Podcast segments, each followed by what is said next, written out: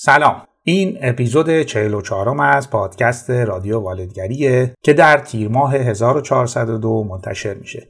و من هم آرش قنواتی هستم و اینجا یعنی در پادکست رادیو والدگری در مورد موضوعاتی صحبت می‌کنم که شاید در شناخت بهتر کودک و همینطور فرزن پروری با کیفیت بتونه بهتون کمک کنه. موضوع این اپیزود اختلال بیشفعالی و نقص توجه و تمرکز و یا ADHD اختلالی که یه درصدی از کودکان به اون مبتلا هستند و ما در این اپیزود در گفتگو با خانم مرزیه حمیدی روانشناس کودک و نوجوان به طور مفصل در مورد این اختلال حرف زدیم. البته من سوال پرسیدم و خانم حمیدی به سوالات من پاسخ دادم چون ایشون سابقه چندین ساله کار با این بچه ها و درمان این بچه ها رو دارن و همین دلیل ازشون دعوت کردم که مهمان این پادکست باشن تا بتونیم در مورد این اختلال با هم دیگه صحبت کنیم. پس اگر می‌خواید در مورد این اختلال بیشتر اطلاعات کسب کنید و اینکه چطور به کودکان و نوجوانان مبتلا به این اختلال بتونیم کمک کنیم ما ما در این اپیزود همراه باشید. اما قبل از اینکه بریم و با هم این اپیزود رو بشنویم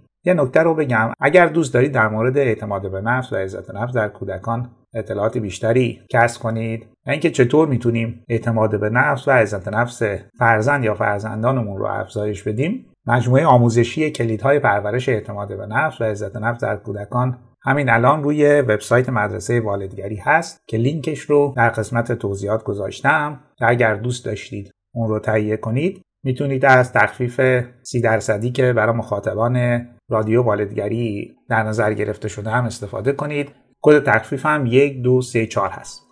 پس اگر آماده اید بریم با هم این اپیزود رو بشنویم.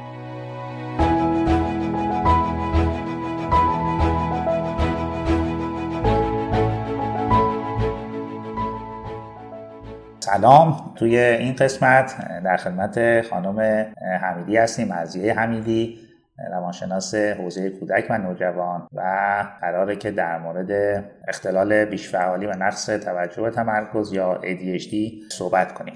اولا تشکر کنم از ایشون که دعوت منو پذیرفتن و آره، تشریف آوردن. در خدمتشون باشیم تا بتونیم در مورد این موضوع خیلی مهم صحبت کنیم. قبل از اینکه بریم سراغ بس من از ایشون می‌خوام که یک معرفی مختصر از خودشون داشته باشن تا در مورد موضوع به طور مفصل صحبت کنیم. عرض سلام و ادب دارم. مرزی حمیدی هستم کارشناس ارشد روانشناسی بالینی روانشناس کودک و نوجوان نزدیک به هفت ساله که در حیطه کودک و نوجوان فعالیت دارم.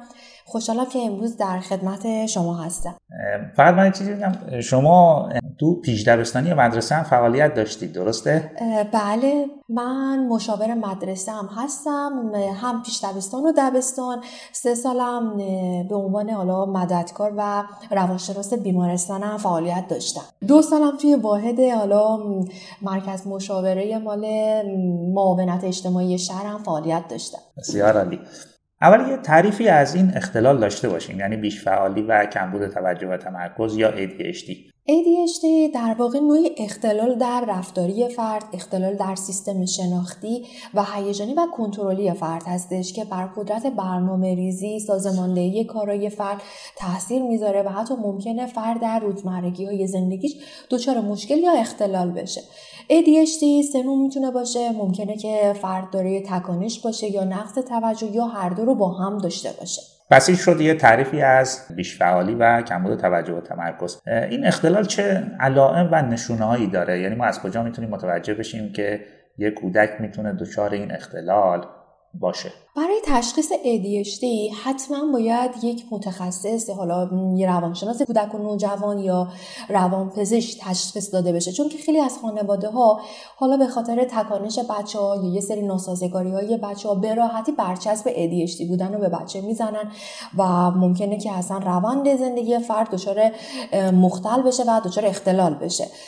ADHD نشانهاش باید حداقل فر 6 تا ملاک بالینی رو داشته باشه. حداقل دارای 5 سال سن باشه شروع علائم قبل از 7 سالگی باشه. در سازماندهی امور زندگیش ممکنه مشکل فرد با مشکل مواجه بشه. وسایلش رو گم کنه بسیار فراموشکار باشه خواب کمی داشته باشه.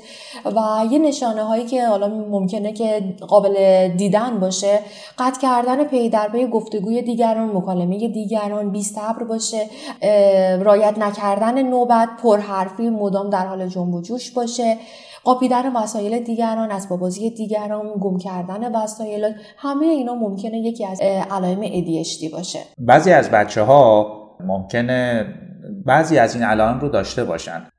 مثلا وسایلش رو گم بکنه یا مثلا فعالیتش بیش از اندازه باشه یا پر انرژی باشه. آیا با توجه به این رفتارهایی که مثلا این بچه داره می‌تونیم بگیم که این کودک دچار این اختلال هست یا نه؟ یه در واقع مجموعه ای از علائم و نشانه ها باشه یا در واقع این تشخیص چطور باید اتفاق بیفته؟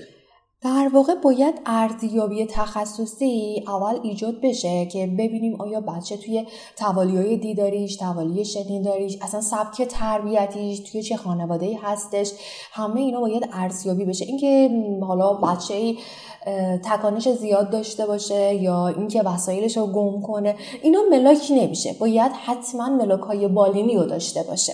پایین ترین سنی که می‌تونیم بگیم یه کودک می‌تونه در واقع اختلال داشته باشه این اختلال رو داشته باشه و باید یا شاید بهتر مراجعه کنیم برای یک ارزیابی پایین ترین سن چه سنیه؟ حداقل سن پنج سالگی باشه خیلی بهتره. تشخیص با قاطعیت بهتری می‌تونه باشه. ولی خب بوده خیلی کسا که مثلا از سه سالگی علائم درون بچه دیدن بعد مراجعه کردن. ایجی گرفته شده نوار مغز بررسی شده یه سری نابهنجاری در سیستم مغزی دیده شده. و ممکنه که در این مواقع نیاز هم دارو درمانی باشه و هم رفتار درمانی که به روند بهبود زندگی فرد کمک بهتری بشه. خب یه اشاره کردی به سن در واقع ارزیابی و تشخیص که پیشنهادی که شده سن پنج سالگیه. حالا چرا پنج سالگی رو انتخاب کردن؟ و یعنی که بعد از پنج سالگی سن مناسبی برای ارزیابی و در نهایت تشخیص. به خاطر اینکه سن پنج سالگی عملکرد اجتماعی فرد شروع میشه فرد ممکنه ورود پیدا کنه به اجتماع. پیش حالا مقدماتی یا پیش یک شروع کنه. اونجاست که مشخص میشه بچه قانونا رو رایت می‌کنه دستور پذیری خوبی داره اینکه فرد عملکردش توی کلاس چجوریه آیا می‌تونه مدتی رو بشینه جنب و جوشی نداشته باشه آموزش پذیر هست آیا آموزش رو دریافت می‌کنه آیا نقص توجه داره تا به اون آموزش کلاس می‌تونه باشه یا نه. پس اختلال در عمل کرده خودش در واقع یکی از نشونه هاست که بله. می‌تونه در واقع علامت سوال رو ایجاد بکنه که ممکنه یک کودک این اختلال رو داشته باشه یا نه. حالا خانواده کودک رو بردن پیش در واقع یک روانشناس یا روانپزشک ارزیابی انجام شده و کودک تشخیص این اختلال رو می‌گیره یعنی تشخیص ADHD رو می‌گیره. چه درمانهایی برای این کودکان وجود داره؟ درسته. خط اول درمان ADHD دارو درمانی هستش. البته با توجه به اینکه توی چه سطحی هستش آیا شدیده آیا سابقه تشنج داشته یا نه آیا اختلالی در عمل کردش به صورت شدید ایجاد شده یا نه که اگه مثلا این مشکلات داشته باشه نیاز به دارو درمانیه. دارو درمانی که ممکنه فرد از داروهای محرک یا غیر محرک یا ضد افسردگی استفاده بشه. تحقیقات نشون داده که برای درمان ADHD علاوه بر دارو درمانی رفتار درمانی به کار بره کنارش رفتار درمانی به کار بره موثرتره حالا در ادامه در مورد رفتار درمانی حالا به صورت تخصصی تر هم توضیح میدم خدمتتون. بسیار یه موضوعی که هست موضوع مشکل والدین با مصرف دارو توسط بچه هاشونه یعنی من اینو برات زیاد دیدم که والد سوال خیلی جدی داره که آیا کودک من حتما باید دارو رو مصرف کنه یا نه؟ و آیا دارو مثلا عوارض جانبی براش داره؟ عوارض بلند مدت براش داره؟ شما موضوع رو چجوری می‌بینید و چه توصیه‌ای به والدین دارید در مورد موضوع دارو درمانی و مصرف دارو؟ در واقع دارو درمانی کمک خیلی زیادی به بعضی از بچه ها می‌تونه داشته باشه. دارو درمانی عوارض بلند مدتی نمی‌تونه داشته باشه که بگیم آره ممکنه مشکل ایجاد کنه. در واقع یک کمک کننده می‌تونه باشه به فرد. یعنی بخشی از در واقع مسئله ADHD کودک رو دارو حل می‌کنه. دارو حل می‌کنه. ولی بستگی داره بچه توی چه سطحی باشه. آیا مثلا ADHD خیلی شدید باشه که تکانش زیادی داشته باشه فرد نتونه یه جا بشینه به صورت پی در پی تکانش زیاد باشه یا اینکه بیقراری داشته باشه ناآرام باشه سابقه تشنج داشته باشه همه این موارد اگه که دارو استفاده کنه فرد می‌تونه به درمانش کمک بیشتری بشه. یه موضوع دیگه هم در مورد دارو هست. اینه که خب بعضی والدین سوالشونه که دارو رو کی تجویز می‌کنه؟ آیا به جز روانپزشک روانشناس هم می‌تونه دارو تجویز کنه یا در واقع خیر. دارو رو فقط روانپزشک در واقع می‌تونن تجویز کنن روانشناس فقط ارزیابی می‌کنه و اینکه یا تشخیص داده میشه بعد ارجا داده میشه به روانپزشک.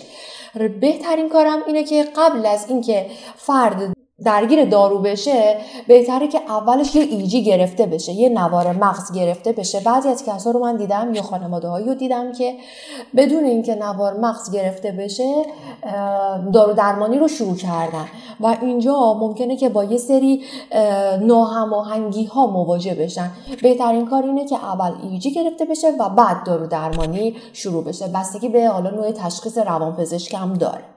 اگر روانپزشک این نوار مغز رو نگرفت خب والدین چیکار می‌تونن بکنن؟ یعنی پیشنهاد بدم به روانپزشک از در فرزندشون نوار مغز رو بگیره؟ اگه که خانواده خانواده آگاهی باشه و قبلی که اینکه بخواد حالا دارو مصرف بشه من چند بارم اشاره کردم ایجی گرفتن خیلی کمک می‌کنه چون که مشخص میشه آیا در نوایی از مغز نابهنجاری مشاهده شده یا نه. بعضی مواقع نگاه می‌کنیم به حالا به خاطر یه سری مشکلات رفتاری ممکنه سبک تربیتی نامناسب باشه محیط نامناسب باشه فرد یه سری رفتارهای نامطلوب داشته باشه و تشخیص با خطای اینجا ممکنه ما برچسب ADHD بودن رو به فرد بزنیم ولی در واقع ADHD نباشه و مسیر زندگیش یه سری تفاوت‌هایی رو ایجاد کنه. به خاطر اینه که من میگم ایجی گرفته بشه که نابهنجاری اگه دیده بشه ما با قاطعیت می‌تونیم بگیم که آره فرد دچار یه سری نابهنجاری ها هست و بهتره که حالا اون داروه باشه رفتار درمانی توی همون با توجه به مشکلاتش شروع به کار بشه تا فرد بتونه زندگی بهتری داشته باشه. حالا یه سوال دیگه هم که خیلی مطرحه احتمالا برای والدین اینه که ADHD آیا درمان قطعی داره یا نه؟ ADHD در واقع درمان قطعی نمی‌تونه داشته باشه ولی می‌تونیم اون رو به خوبی کنترل کنیم. حالا روانشناس کودک می‌تونه یه سری طرها رو بده به خانواده یا با خود بچه یه سری طرحهای دراز مدتی رو اجرایی کنن. این باعث میشه که فرد بتونه رفتار خودش رو کنترل کنه یعنی مدیریت رفتاری داشته باشه بتونه به این مدیریت برسه. و این حالا چه موقعی که رو رفتارها کار می‌کنید؟ چه موضوع در واقع کم بوده و توجه و تمرکز یا تو در واقع سیستم یا ساختار مغز هم تغییراتی اتفاق میفته که بخشی از نابهنجاری که وجود داشته برطرف بشه. در واقع ما می‌خوایم نابهنجاری رو که نمی‌تونیم برطرف کنیم ولی میایم شیوه های کنترلی رو باشون کار می‌کنیم. مثلا فردی که تکانش خیلی زیادی داره سرعتش بالاه خب من میام کنترل کردن سرعت رو باش کار می‌کنم تنظیم هیجانات رو باش کار می‌کنم. کسی که مثلا ممکنه سری پاسخ بده ما میایم مهارت های حالا قدرت تصمیم گیری یادگیری یا اینکه کسی که نقص توجه داره میایم افزایش توجه تمرکز رو باش کار می‌کنیم. در واقع مدیریت کردن رفتار رو باش کنترل کردن رفتار رو باش کار میشه. این بیشتر در بخش فعالی و تکانشگریشه درسته؟ بله یا نقض توجه. اکثر بچه که نقض توجه دارن ممکنه یه اختلال پنهان دیگه هم داشته باشن. مثل اختلال یادگیری که توی نقض توجه خیلی بارزه یا خیلی مشاهده میشه. که وقتی که ما نقض توجه رو کار می‌کنیم نگاه می‌کنیم می‌خوایم حالا توجه فرد یا دقتش رو ببریم بالا خیلی ضعفا دیده میشه. مثل ضعف توالی دیداریش توالی شنیداریش دقت دیداریش و قطعا افرادی که ADHD هستن ممکنه که فعل و فایل رو نتونن به خوبی به کار ببرن و دوچار اختلال یادگیری یا اختلال در خواندنم می‌تونن باشن. فکر کنم که یکی از بیشترین تاثیرات رو یا بیشترین اختلالات رو در در واقع اختلال خواندن نشون میدن. بله بچه‌ای بله. که در واقع ADHD دارن یا به ویژه بچه‌ای که کمبود توجه و تمرکز دارن. درسته. بله چون که فعل و فاعل رو نمی‌تونن رعایت کنن و یه سری ضعفات توی درک استدلال ادراکی هم دیده میشه. به خاطر همینه که توی اختلال خانداری خیلی بیشتر نمایش داده میشه.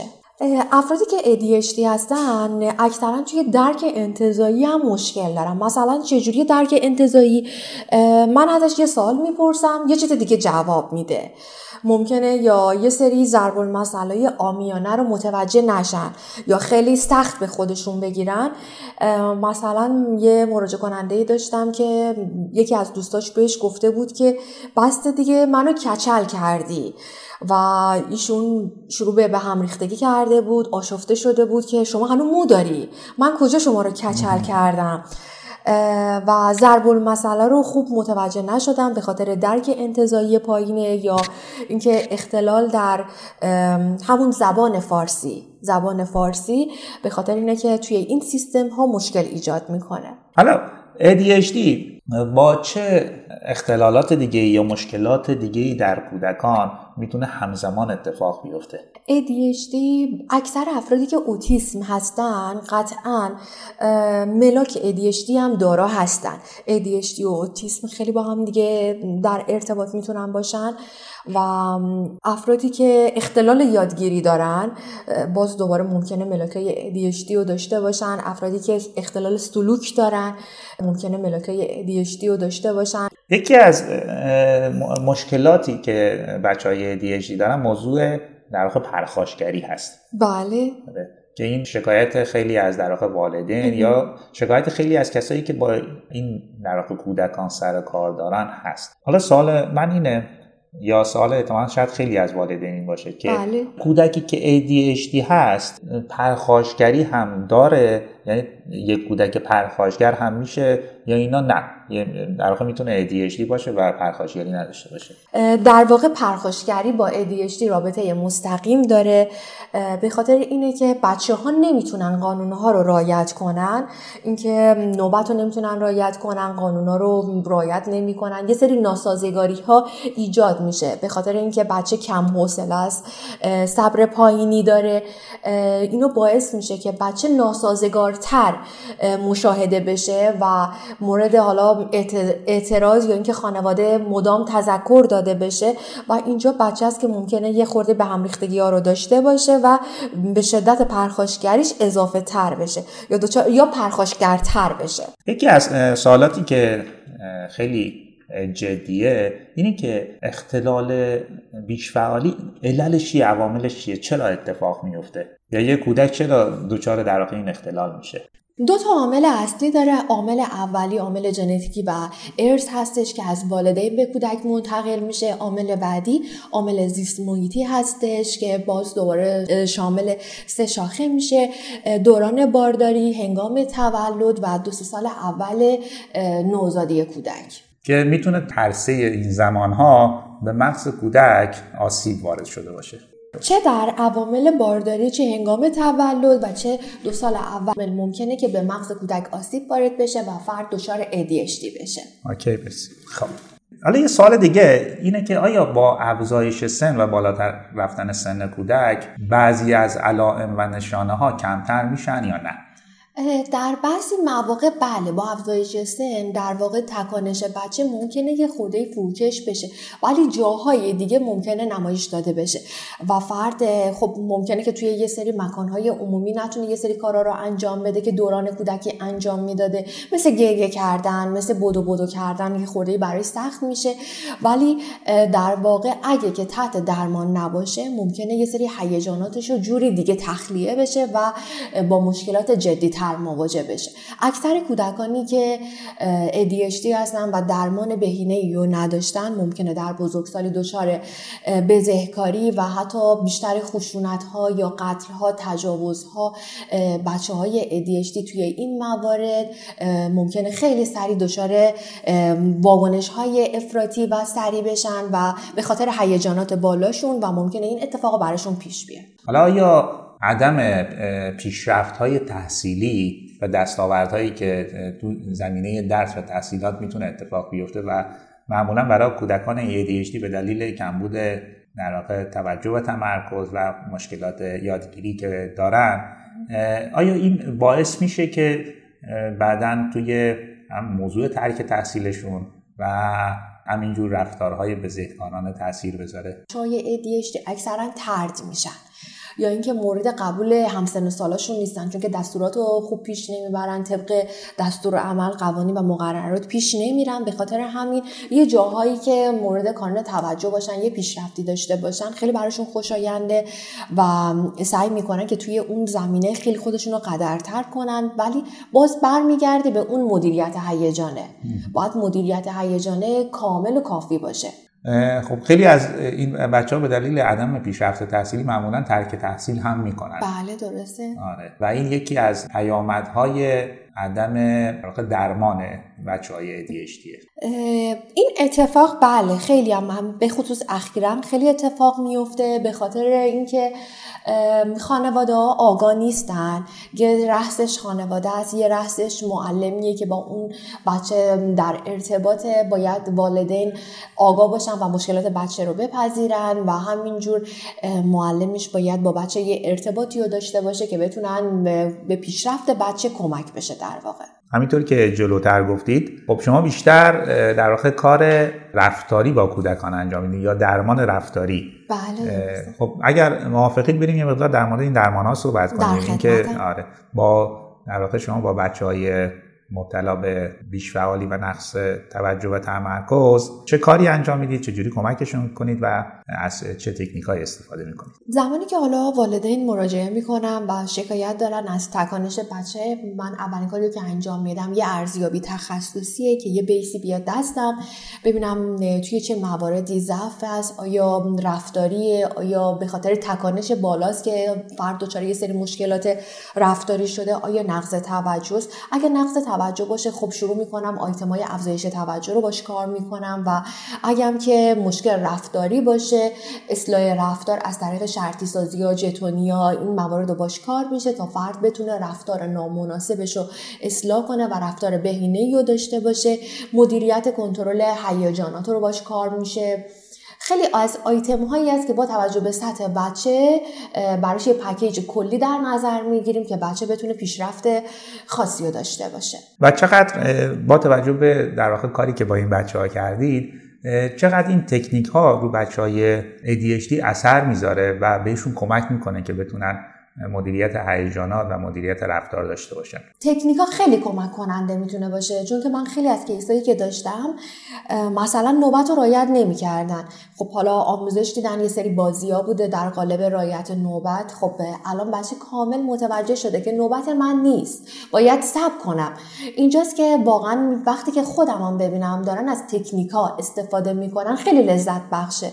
یا زمانی که فرد یه اتفاقی براش میفته که نیاز به تصمیم گیری داره وقتی توی یه مرحله قرار می‌گیره که شرایط براش مهیا نیست که بتونه آنی تصمیم بگیره خب میگه به من فرصت بدین. به من فرصت بدین تا من بعد یه چند دقیقه به شما مثلا میگم که باید چیکار کنم. این خیلی خوبه و به بچه می‌تونه کمک کنه که فکر کنه آیا کارش درست هست یا نه. زمانی که حداقل نمی‌تونه تصمیم گیری بهینه‌ای داشته باشه. یه سری مدیریت ها در مورد هیجاناتشون رو به راحتی می‌تونن کنترل کنن و آیتم های افزایش توجه تمرکز هستش که زمانی که می‌خوان به یه جزئیات خیلی ریزی و نیازه که جزئیات رو بخوان پیدا کنن یا جزئیات رو در نظر بگیرن وقتی که ما افزایش توجه تمرکز رو کار می‌کنیم دیگه دقت بچه خیلی افزایش پیدا می‌کنه.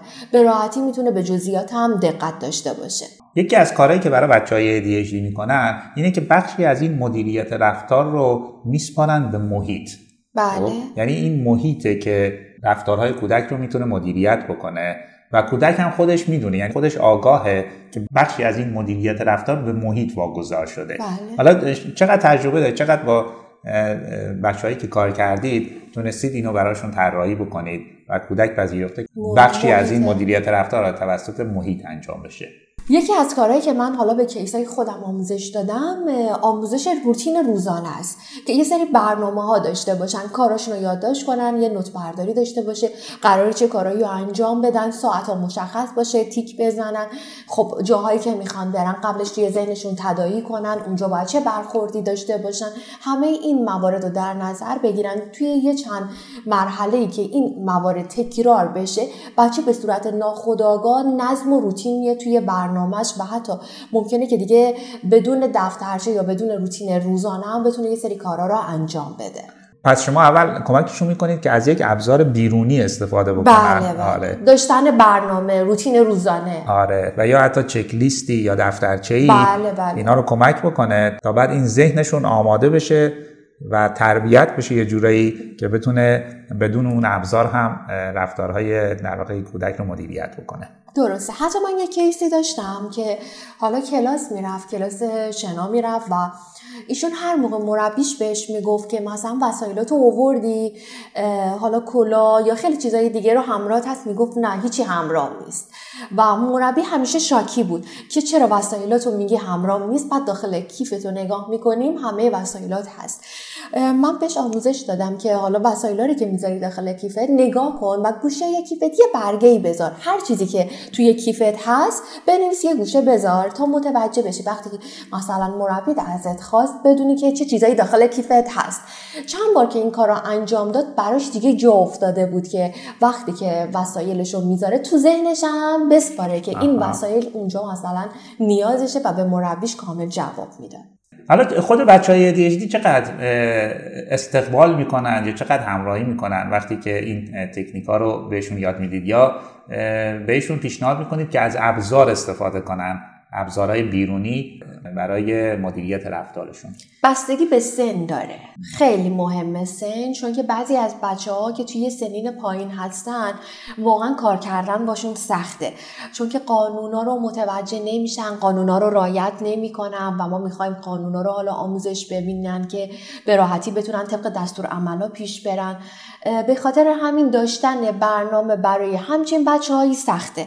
چون که اونا عادت ندارن که هر چیز رو سر جای خودش انجام بدن و داشتن روتین روزانه در واقع خیلی بهشون سخت میگذره و نمی‌تونن رایت کنن.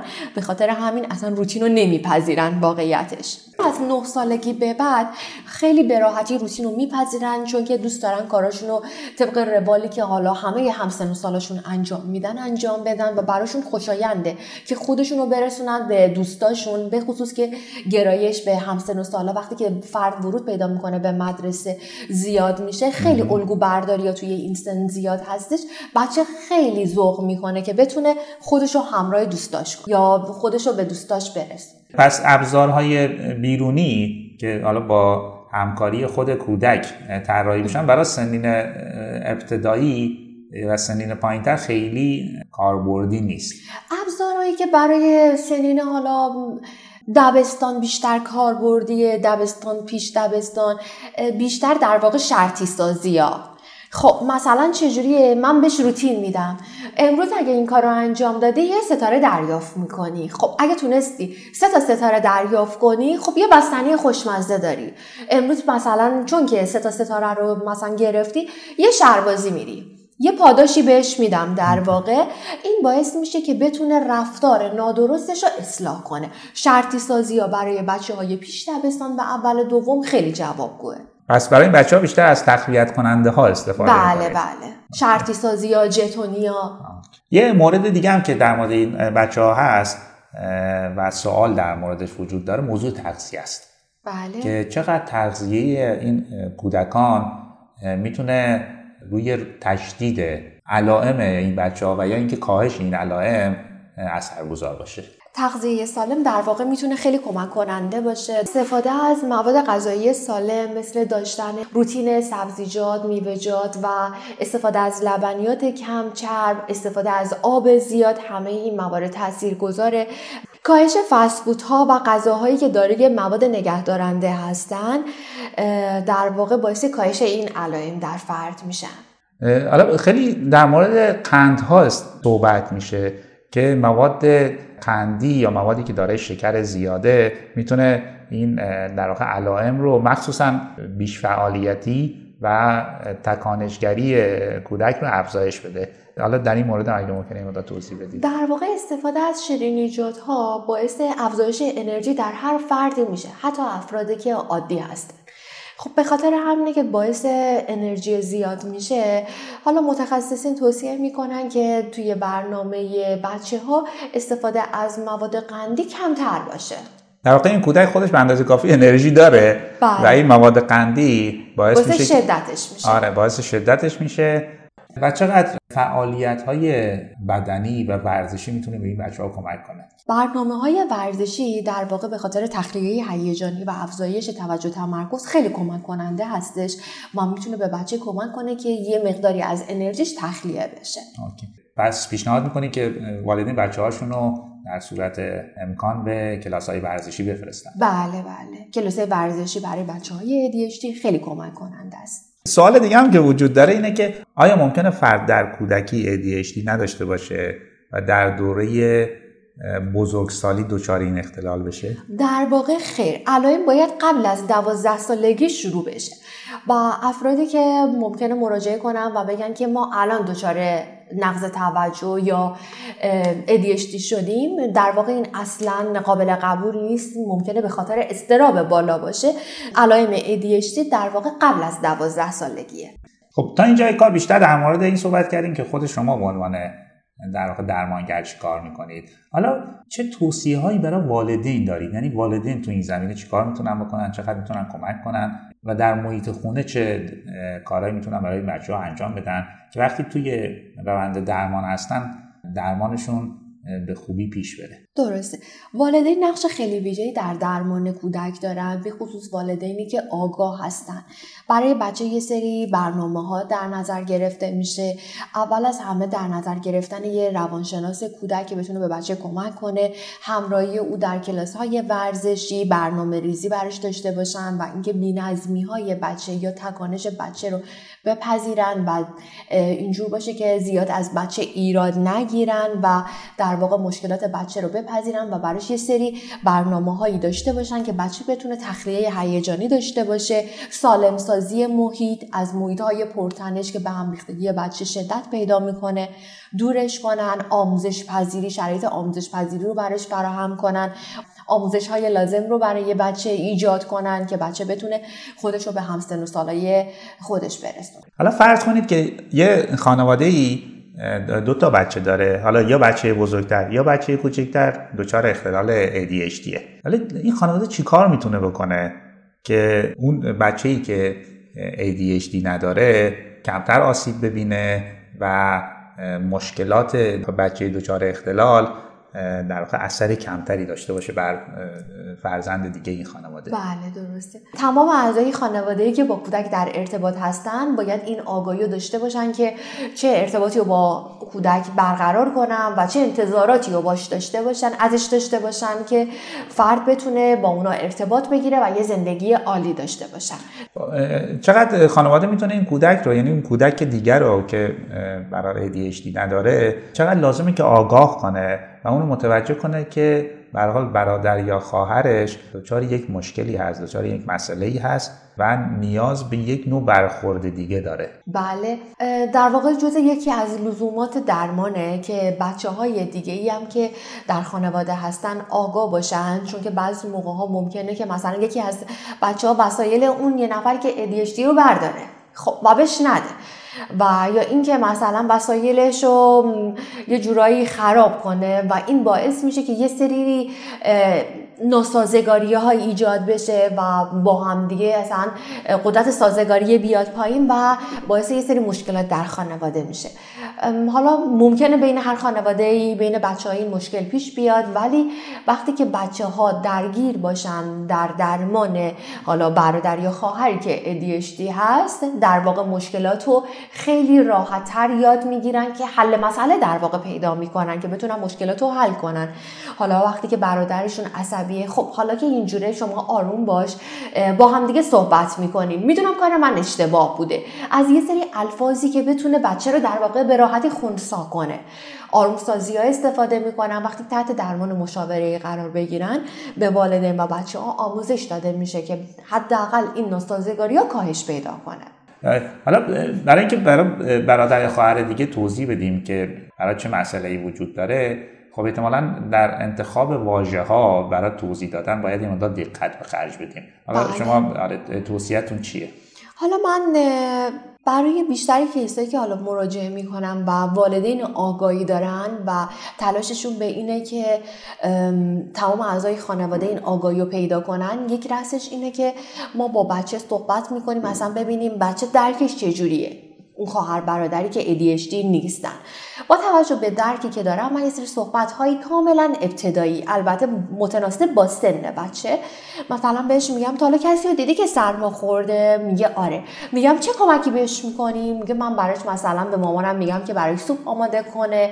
سعی می‌کنم که مثلا یه جورایی جب خونه رو آروم نگه دارم تا استراحت بیشتری داشته باشه. سرگرمش می‌کنم توی این دوره که حالا نیاز به استراحت داره حوصله‌اش سر نره. براش توضیح میدم. بعضی از آدما هم هستن بعضی از بچه هم هستن که دچار یه سری مشکلات میشن.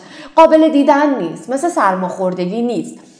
از نظر رفتاری از نظر دقت توجه تمرکزه از نظر اینکه یه سری نیازهای ویژه باید برای این بچه ها باشه نیازی که توجه یا اینکه سازگاری بیشتری نسبت به برادر یا خواهری که دچار اختلال حالا همچین مشکلی هست داشته باشین. و دیگه شروع می‌کنیم به آگاه سازی با توجه به درک خود بچه پیش میریم و در واقع عملا به خواهر یا برادر برچسب خاصی نمی‌زنید. نه نه. میگم بازم برمیگرده به درک خود بچه چون که بعضی از خانواده هایی هستن که مراجعه می‌کنن. تمام اعضای خانواده اون آگاهی لازم رو دارن و ما باید با اصطلاحاتی که کاربردی هست باشون و به سن در واقع اون کودک خیلی ربط داره. بله به سن و تواناییش خب اینجا یه گروه دیگه هم میمونن که خیلی نقش جدی در رابطه با بچه های ADHD دارن که می‌تونن خیلی بهشون کمک کنن یا برعکس اگر اشتباه بکنن می‌تونن مسیر زندگی بچه ها رو کاملا عوض بکنن و اونم مربیان و معلمان آموزشی هن. شما چه توصیه‌ای بهشون داری کار می‌تونن بکنن که به این بچه ها کمک کنن بله درسته آره. آره. نقش معلم که خیلی تاثیر گذاره و در واقع یک معلم کارآمد می‌تونه مسیر زندگی کودک ADHD رو در واقع عوض کنه اینکه حالا یه نمونه از کیسای خودم علی مثلا اینجوری بود. خیلی سریع توی اولین مرحله آموزش رو دریافت می‌کرد بعد شروع می‌کرد مثلا کلاس رو به هم ریختن. یه معلمی داشت که معلمش فوقالعاده کارآمد بود شرایط علی رو پذیرفته بود و به درمانش کمک می‌کرد. به محضی که می‌دید به هنجاری یا نابهنجاری های علی شروع شده یا به هم ریختگی علی شروع شده از علی استفاده می‌کرد. علی پاشو داخل کلاس تا بخور. کسایی که نیاز به کمک دارن بی سر صدا به اونا کمک کن. یا علی می‌تونی حالا که تمام کردی جایزه شما اینه که بری توی حیات مدرسه یه دور بزنی دور حیات مدرسه ببینم چند دقیقه زمان می‌بره. اینجوری می‌تونست علی رو برای چند دقیقه اون تهیجانش تخلیه بشه و بتونه علی باش همراه بشه و به حرفای معلمش بیشتر گوش می‌داد. خب این خب مشخصه که این معلم خیلی آگاه بوده. بله بله. نقش معلم آگاه و کارآمد خیلی تاثیر بسیار چون تعداد معلم هایی که چنین کاری رو انجام بدن خیلی کمه. و بعضی وقتا خب شاید محیط مدرسه هم اونقدر بهشون اجازه نده که چنین کاری رو بکنن. بله. آره. پس این معلم عملا علی رو پذیرفته. که برای چنین اختلالی داره و باید جور دیگه ای باش برخورد بله با توجه به توانایی علی با توجه به سطح علی باش ارتباط برقرار می‌کردم و خیلی ارتباط دو طرفه ای شکل گرفته بود که هم معلم لذت می‌برد و هم علی از کلاسش واقعا لذت می‌برد. و چقدر توی پیشرفت تحصیلیش هم هر دو نفر راضی بودن. هر دو نفر راضی بودن و جوری بود که علی که توی بقیه کلاس ها همه می‌گفتن علی بشین چرا اینقدر سر صدا داری؟ چرا وضعیتت اینجوریه توی اون کلاس کافی بود معلم بهش بگه علی جان بفرما بشین. دیگه علی مینشست. با معلم یه ارتباط کاملا سالمی رو برقرار کرده بود. پس شاید بشه اینجوری گفت که برای بچه های ADHD لازمه یک برنامه متفاوتی طراحی کرد برنامه آموزشی متفاوت که با بچه های دیگه مقدار متفاوته. وگرنه اگر بخواد شبیه بچه های دیگه بچه ADHD رفتار بکنه مثلا یک ساعت یک ساعت و نیم بدون هیچ تکونی بله بخواد سر جاش بشینه و کاملا به درس توجه کنه به نظر میاد که بچه های ADHD چنین توانی ندارن. درسته. آقا تو سیستم آموزشی برای همچین بچه های خیلی مهم هستش و به خصوص اخیرا هم که خیلی توجه میشه به بچه های ADHD و اکثرا آشنایی دارن. لازمه فقط آموزش های لازم رو با این بچه ها مربی یا معلمین دریافت کنن که چجور باید با بچه ارتباط برقرار کنن چه درس هایی یا چه برنامه هایی رو براش تدارک ببینن. زمانی که بچه شروع می‌کنه به, به هم ریختگی یا اینکه تکانشش زیاد میشه معلم باید چیکار کنه؟ بعضی از معلم ها هستن که دست باچه میشن و میگن که من اگه باش برخورد نکنم ممکنه شرایط کلاس از دست من در بره و بچه های دیگه سوء استفاده کنن. ولی بچه های ADHD علاوه بر به هم ریختگی فوق العاده بچه های مهربونی هستن.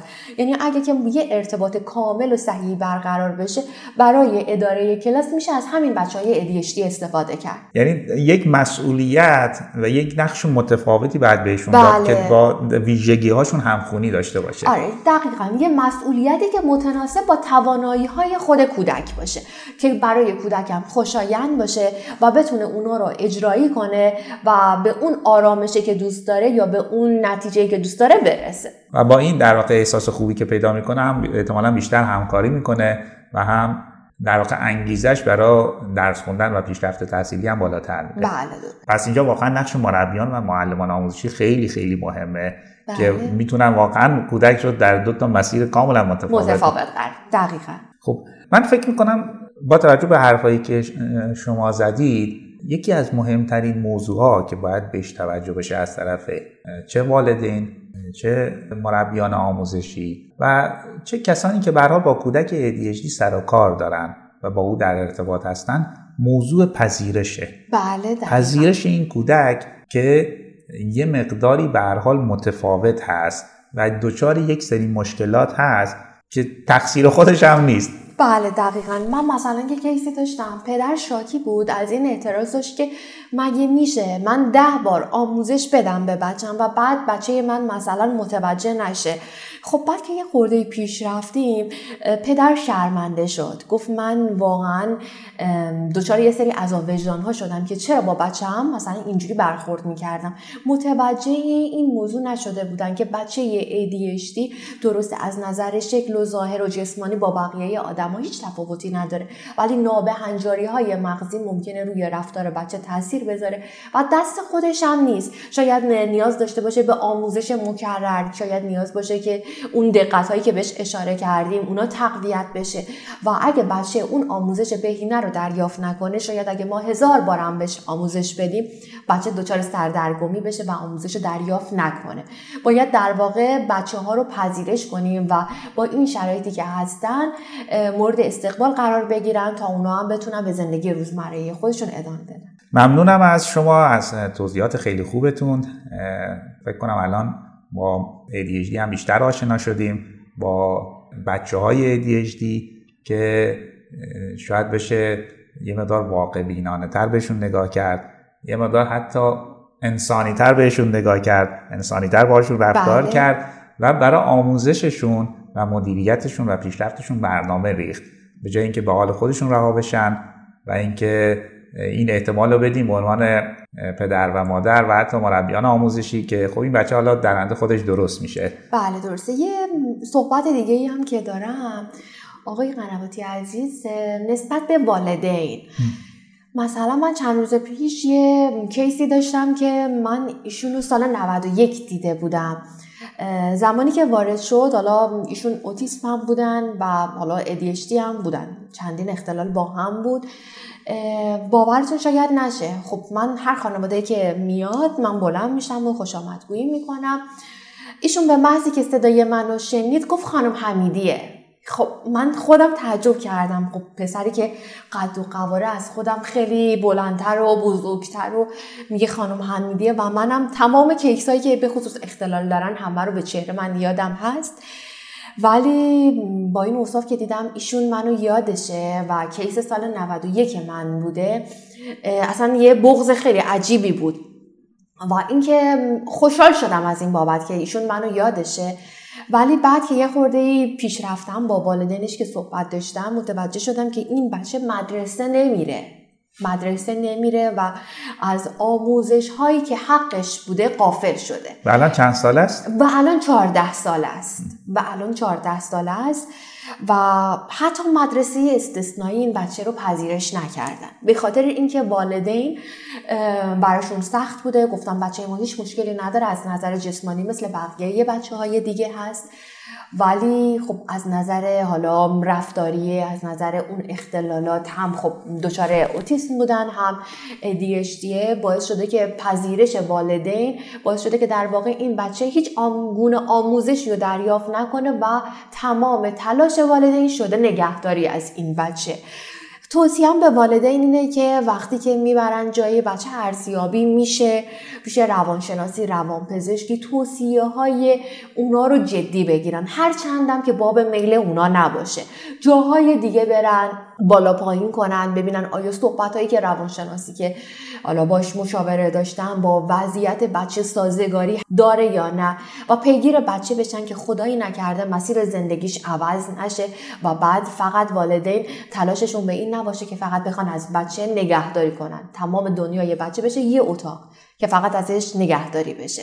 خواهشم اینه که لطفا نسبت به مشکلات بچه بی توجه نباشن و مشکلات بچه ها رو جدی بگیرن. بله بسیار عالی. ممنونم از شما. خواهش می‌کنم. از توضیحات خیلی خوبتون.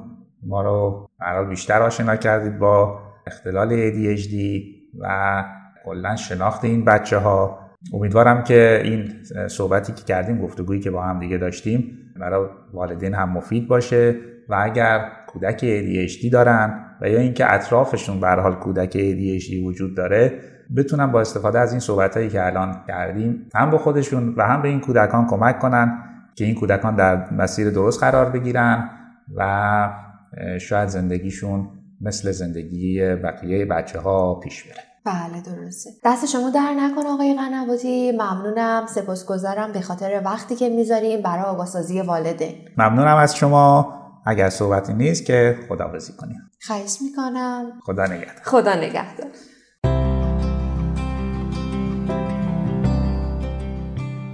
چیزی که شنیدید اپیزود 44 از پادکست رادیو والدگری بود که در تیر ماه 1402 منتشر شد.